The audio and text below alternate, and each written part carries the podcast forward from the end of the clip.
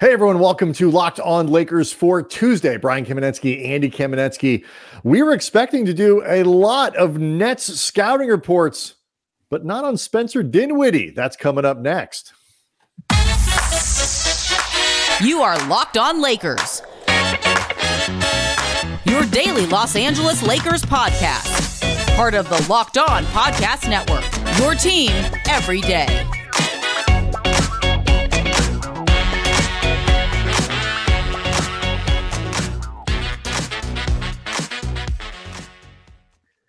Thanks to everybody for making Locked On Lakers your first listen to every day, Monday through Friday, sometimes on weekends, no matter how or where you get your podcasts. It's always free. It's never behind a paywall. And Locked On Lakers on YouTube is where you can go hang out with over 23,000 subscribers, all of whom are really wondering what this uh, Spencer Dinwiddie thing is going to look like. And um, I know like we had been we had been preparing to reach out to Adam Armbrecht, the host of Locked On Nets.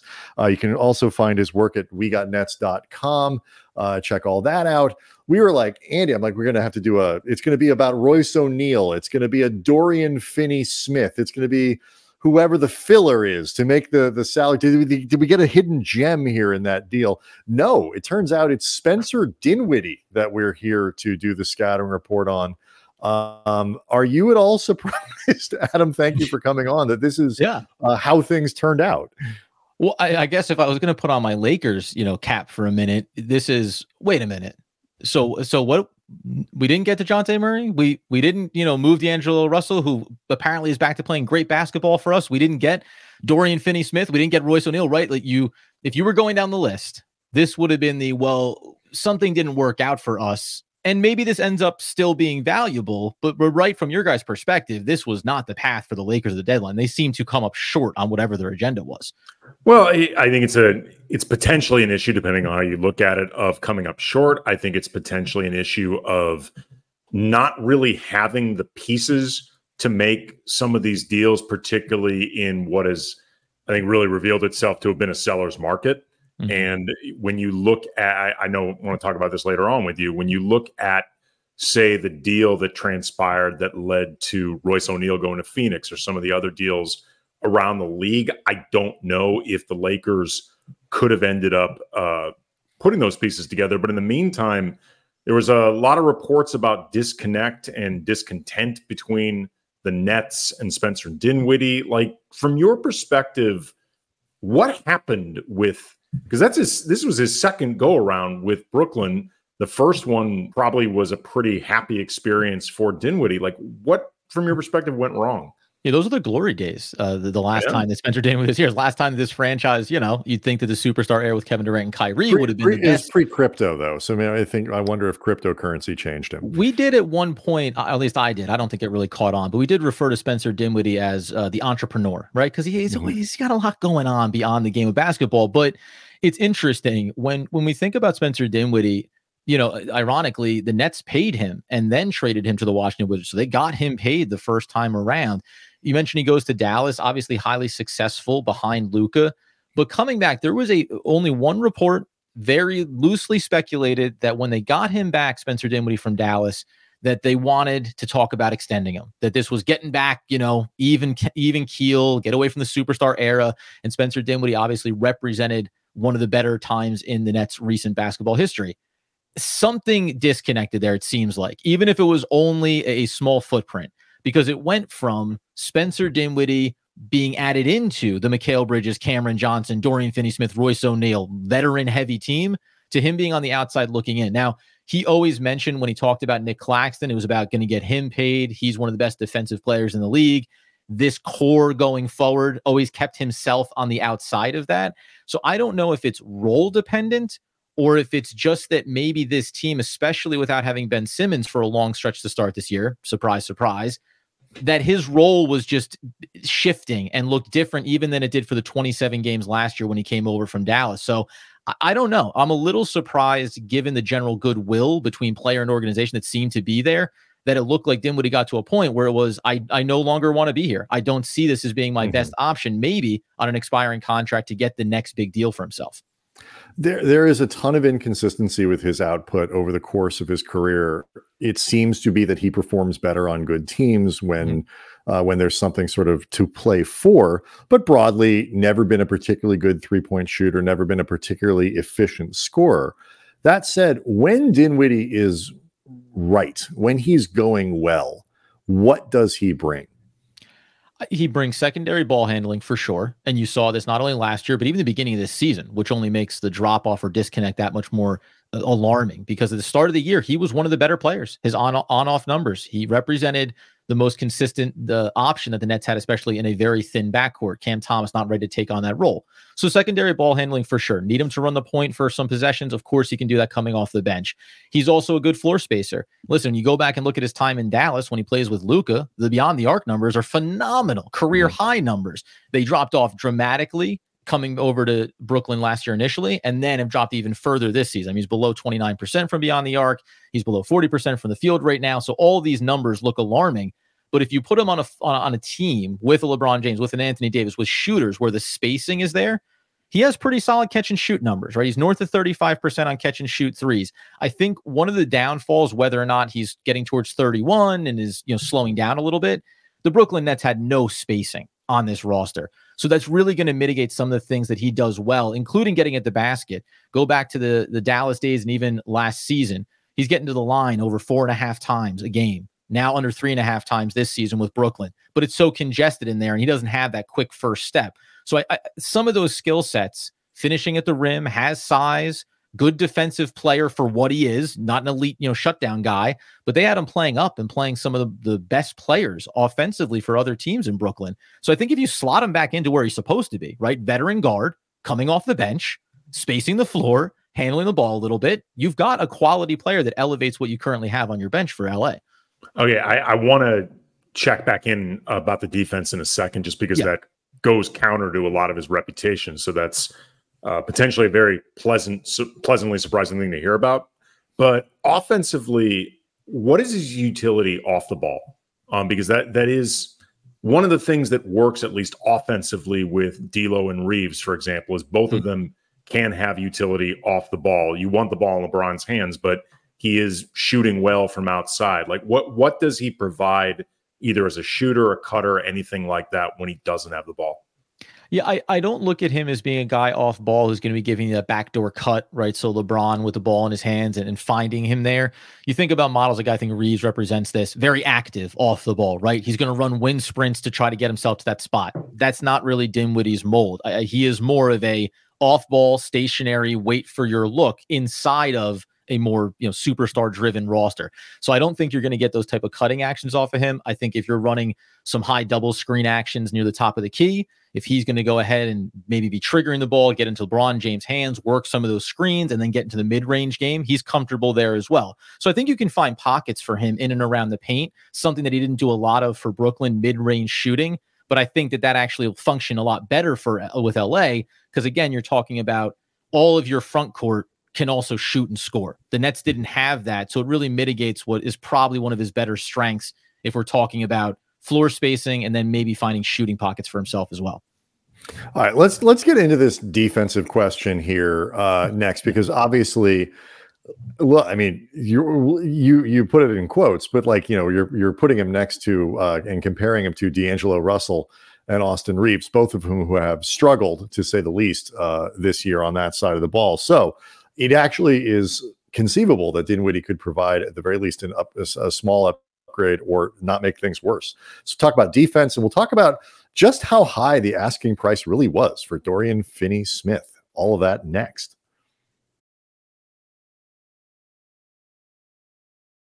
Locked on Lakers is brought to you by Prize Picks, America's number one fantasy sports app with over 3 million members. We are the easiest and most exciting way to play DFS. It's just you against the numbers. You pick more than or less than on two to sticks, player stat projections, and then watch the winnings roll in. And it is demon time on prize picks. You can now pick up, you can now win up to 100 times your money with as little as four correct picks. You can turn $10 into $1,000. Demons and Goblins are the newest and most exciting way to play at prize picks. Squares marked with red demons or green goblins get you different payouts. And prize picks also offers weekly promotions that can lead to big payouts like Taco Tuesday, like today, every Tuesday.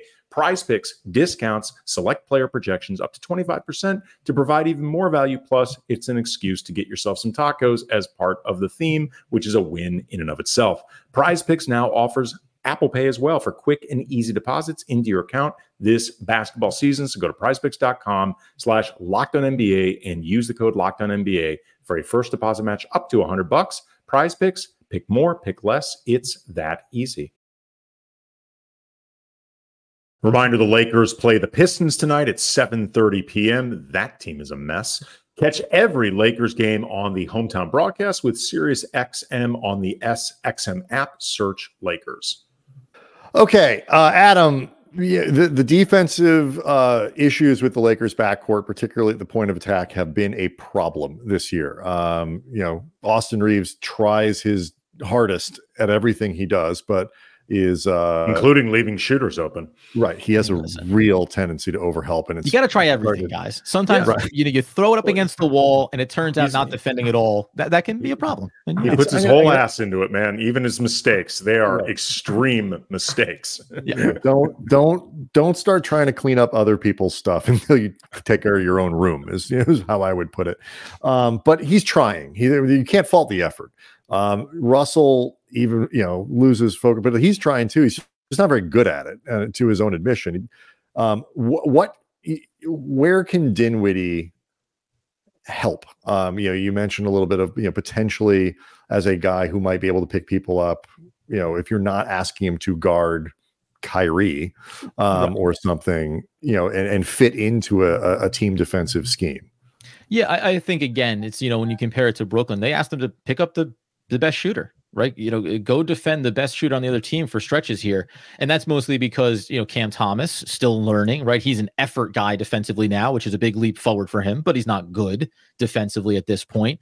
And Dinwiddie, you know, uh, go and look at it for D'Lo, six three, right, small backcourt player. Reaves set, listed at six five. I don't know if I fully believe that, but also under two hundred pounds. So even just from a size standpoint, that's really a thin team. So when we refer to you know, Spencer Dinwiddie as well. He's a, one of the bigger bodies in the backcourt. It's not saying a lot for Brooklyn, but it, it would be saying something for the LA Lakers, right? Just the guy, he has good length. I think he has one of the better reaches for backcourt players too in terms of wingspan. So that's, I think, what his biggest benefit is. He's quick enough to stay in front of guys. He's okay going with players to the basket. He can actually do a decent job impacting shots going towards the rim. Again, Am I going to sit here and tell you, you know, everybody clear out, let them go ahead and lock up, as you say, Kyrie Irving? No, that, that's, you know, you're asking for a problem there. I, the hard part, probably for me, to give Lakers fans an exciting note about him is effort. Because one of the things that we looked, and this is for a lot of players on the Brooklyn Nets, we said, well, they certainly are, they're certainly making a lot of effort, closeouts, right? Scrambling. And over the course of the season, we actually took a step back and said, well, sometimes the scrambling looks like effort, but it's actually just being out of position, right? It's actually just not being where you're supposed to be on the court. So that's something I wonder about with Dinwiddie in terms of not getting lost in the defensive scheme, especially if there's an adjustment here in terms around where is Anthony Davis' responsibility, where is LeBron James going to be? Yeah. The, the the benefit here is that, like a Nicholas Claxton, I'll just say in terms of being able to step out away from the basket, Dinwiddie has familiarity with that as well. So there's flexibility defensively. I think you have enough bigger players on your roster from a defensive assignment standpoint that he'll actually what be picking up the fourth best scoring option in, in a lot of situations. Often coming off, the, often guys coming off the bench too. So right, yeah, right. And you're also talking about second unit. So that comparison alone, he was starting for Brooklyn this year, picking up starting defensive assignments. Now he'll be on the bench, picking up second unit players. So his game will probably elevate solely just based on where he slots in for LA. Yeah, and and you you're kind of touching on Adam where I wanted to ask because like in theory, the engagement factor, uh, the Lakers have slipped considerably over the last month defensively, but in theory, are supposed to be a little bit more organized and capable on that end uh, as as compared to the Nets. No disrespect. Um, assuming that the Lakers can articulate a structure, is he the type of defender who can understand that? you know follow the the principles do all that kind of stuff to fit into a team scheme and avoid the types of scrambling and mistakes and being out of position that frankly Austin Reaves has been prone to this year.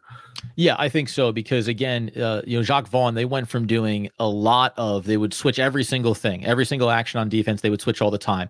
Day'Ron Sharpe couldn't find minutes because they were unwilling to take their five and, and play drop coverage. They started to mix and match that this season, and there was a lot of confusion throughout the roster. But Spencer Dinwiddie has been around long enough, played in enough systems, right?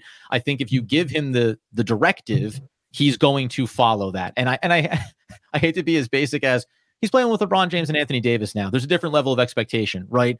Uh, ben Simmons once upon a time was considered to be a ex player in the league. He's not that anymore. Not that Dinwiddie doesn't respect all those guys, but but there's a hierarchy here, right? So get where you need to be, and the reward for that unlike with Brooklyn, is going to be probably back on the other end. You get the easy wide open triples, right? You get the easy baskets offensively. So there's probably a little bit of reward here for Spencer Dinwiddie to be locked in on that end to get the benefit on the other side of the court.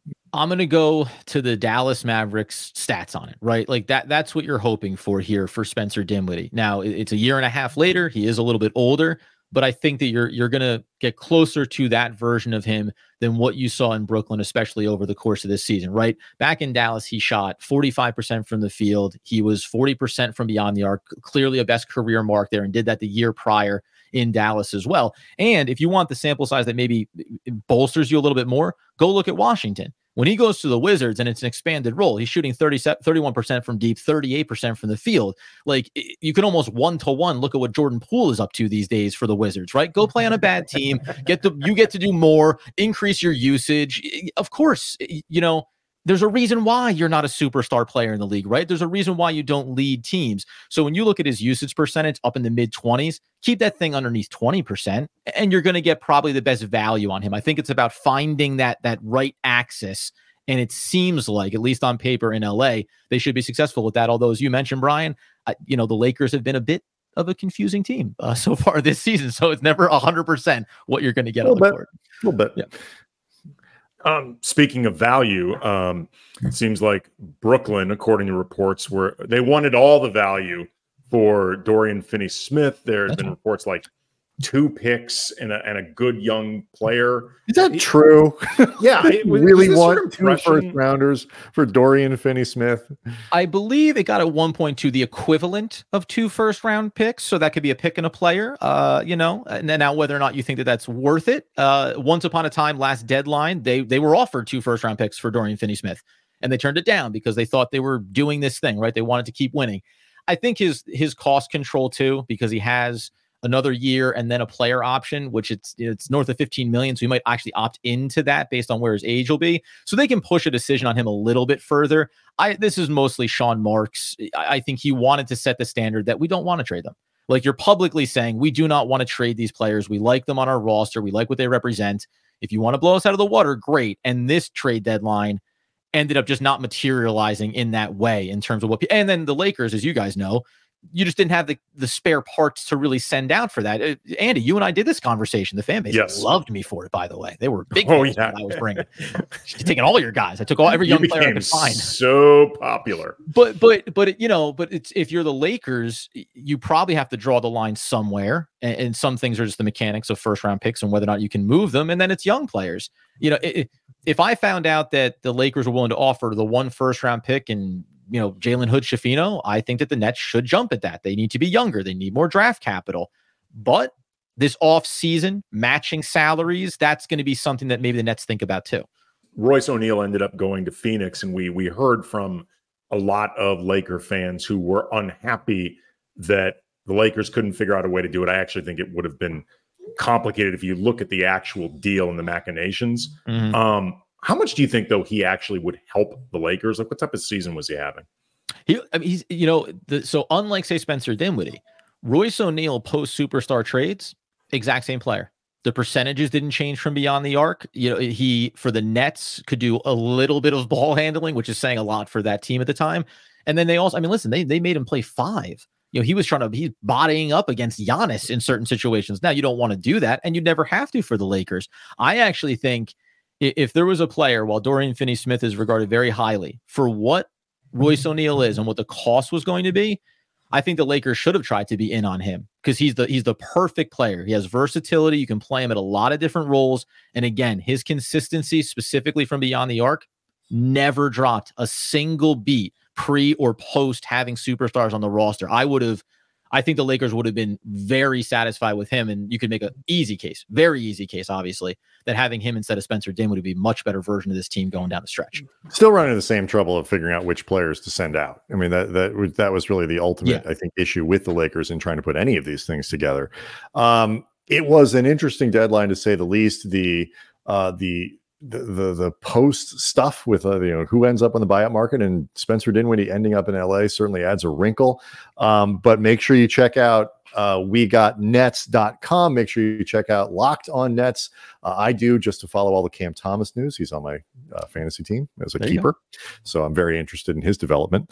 Um, Adam, thanks so much for coming on. We really appreciate it. Oh, anytime, guys. Yeah, the, the brothers Kamenetzky. That's what I'm here for. I'm here for the experience. and it is Thanks, it is quite that. All right, uh, we will react to everything Adam Armbrecht had to say next. Locked on Lakers is brought to you by BetterHelp, and sometimes we just need an opportunity to get things off our chest. Big or small, certain things can really start to get to you, and it's important to let that out, especially with someone who's unbiased in your life.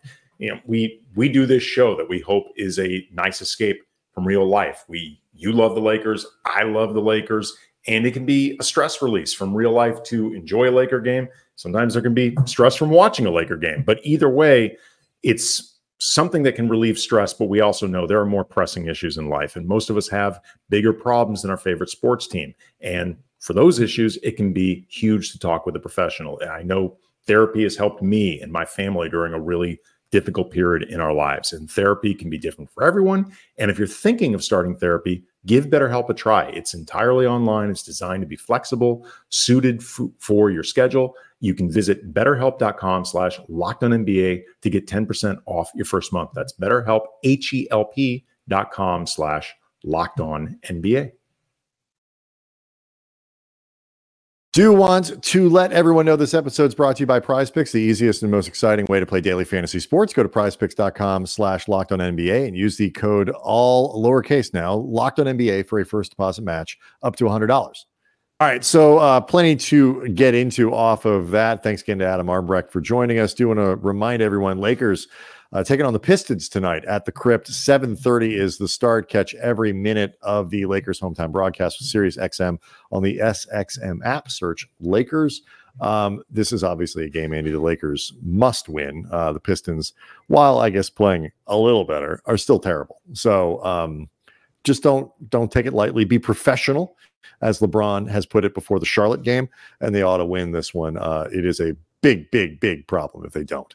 Um, anyway, uh, that was interesting. There was a lot in there that I thought um, Lakers fans could latch onto, I, the, particularly on the defensive side. Yes, hearing the, not lockdown but competent, I thought was reassuring.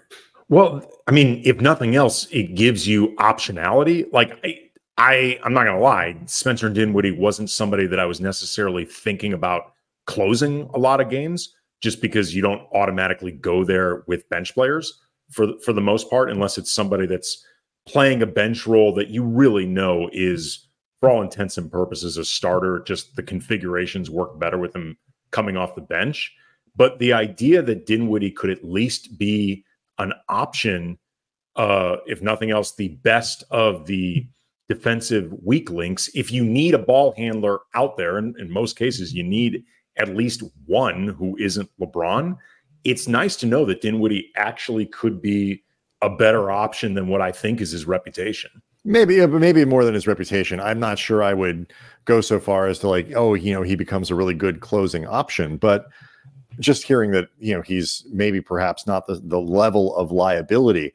Because really, what I, I think, like we talked about it for for Monday's show, what I think is appealing about Dinwiddie is it really does allow the Lakers to have a, a real point on the on the floor at all times. Um, and it allows Reaves to kind of move back and forth in that role where he wants to, but not have to play point guard when D'Angelo Russell's not on the floor with Gabe Vincent unavailable. And so, you know, to hear that, okay, maybe he's not going to, maybe elevate the backcourt defensive rotation.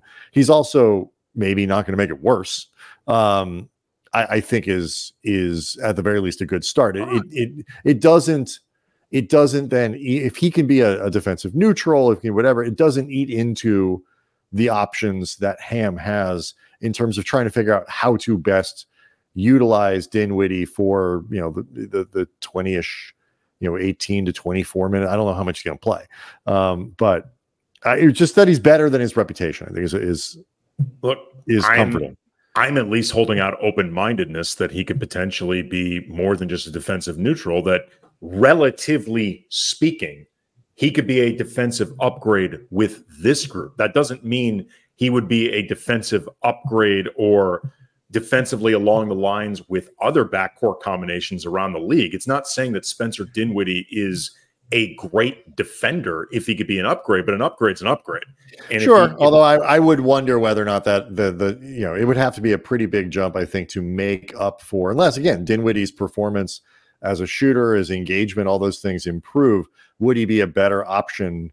You know, with, with the with the small upgrade potentially in defense outweigh what I think would be a downgrade offensively versus oh. both Russell and I don't know. I mean, it, I just think, I if, think you're, if, you're, going to sit a, a, guard at the end of the game, it would probably be D'Lo, and it would probably be for a different player once they have all their guys available. But I mean, look, I mean, we'll see.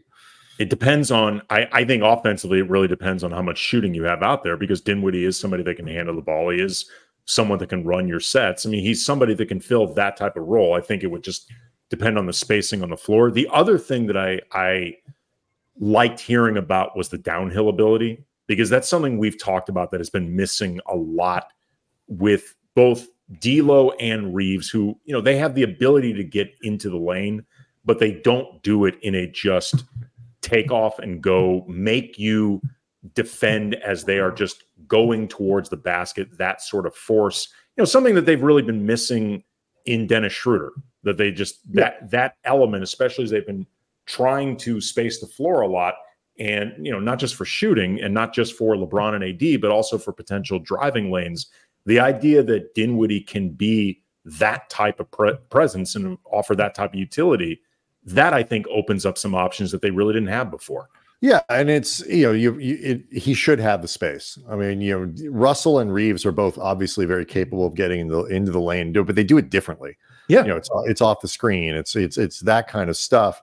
It's the change of pace. It's you know, oftentimes with uh, with Reaves, it's it's a it's a process. It's a longer process of doing it as he's probing and kind of doing all that stuff. A lot of jazz um, hands. Yeah, and so you know he does. You know, it's nice to have a different way of doing that. And again, yeah. there's something to be said for as much as you know Dorian Finney-Smith would have addressed a need or Royce O'Neale addresses a specific need, and I'm not saying this is better than had the Lakers had the stuff to make deals like that happen.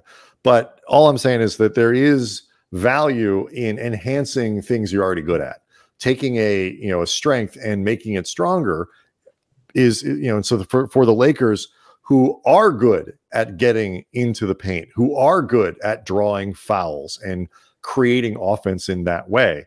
Adding somebody like Dinwiddie to a second you presumably the second unit, and continuing that with a little bit more, um, you know, the kind of a, a, greater capacity, still on the floor with Reaves, still on the floor with Russell, you know, a LeBron, AD, whoever else is around it. You're able to really do that better.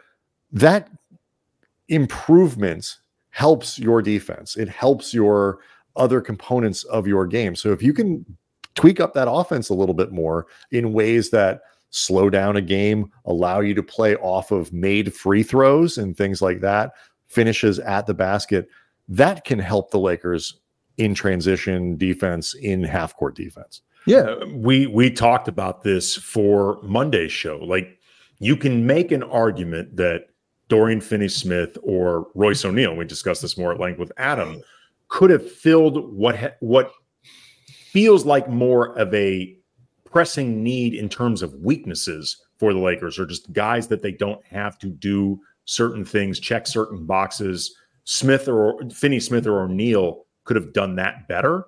But as far as just basketball skill, certainly in terms of buyout options, but you could argue most of the guys that moved at the deadline, Dinwiddie is as skilled as basically anybody. I mean, like in, in terms of just adding talent, like talent as uh, a basketball player. I think Dinwiddie is about as good as the Lakers could have done during this period regardless of how they got right. the player. I mean, they're they're not in play for Pascal Siakam. Right. They're not in play not, for you know OG and like guys like that. That's just not something they were. I'm talking about guys realistically they right. could have gotten. And so yeah, it, it's there is it is no harm to add talent for nothing, which is essentially what they've done. And I it doesn't make them worse.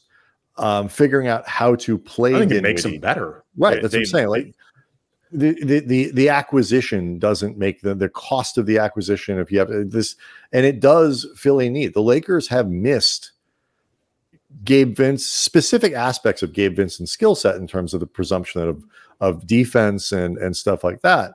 Um, but they've also just missed the availability of a yes. legitimate third guard and like not being able to have that and shoehorning Austin Reaves not into a, a position where he's not just handling the ball as an attacking guard to try to score or whatever, but also having to do the the offensive orchestration, and then also getting difficult assignments defensively, and then also and also and also just not having a competent, reliable, professional third guard has been a major limitation since Vincent went down. And this solves that problem. Yeah. I mean, one way to think about it would be Vincent is a resource, and the Lakers have not had that resource. Correct. Dinwiddie now gives them a resource they didn't have before. So right. different resource, but he's also bigger than than Vincent. You know, he's not the defender, but he's also bigger, which makes mm-hmm. it is is you know meaningful in some ways. So um, again, reminder that the Lakers are taking on the Pistons tonight. This is a must win game. You cannot lose to teams that have what six or seven wins on the season. That just can't happen. Uh, that game starts at 7:30. Catch every minute of Lakers broadcast with Sirius XM on the SXM app. Search Lakers. Locked on Lakers on YouTube is where you can go to see the show. Hang out with over 23,000 subscribers. Uh, Andy will be back. I will hopefully be joining uh, tonight's show with um, uh, Darian Vaziri from Locked On Clippers, uh, also a big Lakers guy, knows everything that's going on here. So he's going to be joining us post show, hopefully for all three of us, but we'll see. Uh, and we will see everybody after the game.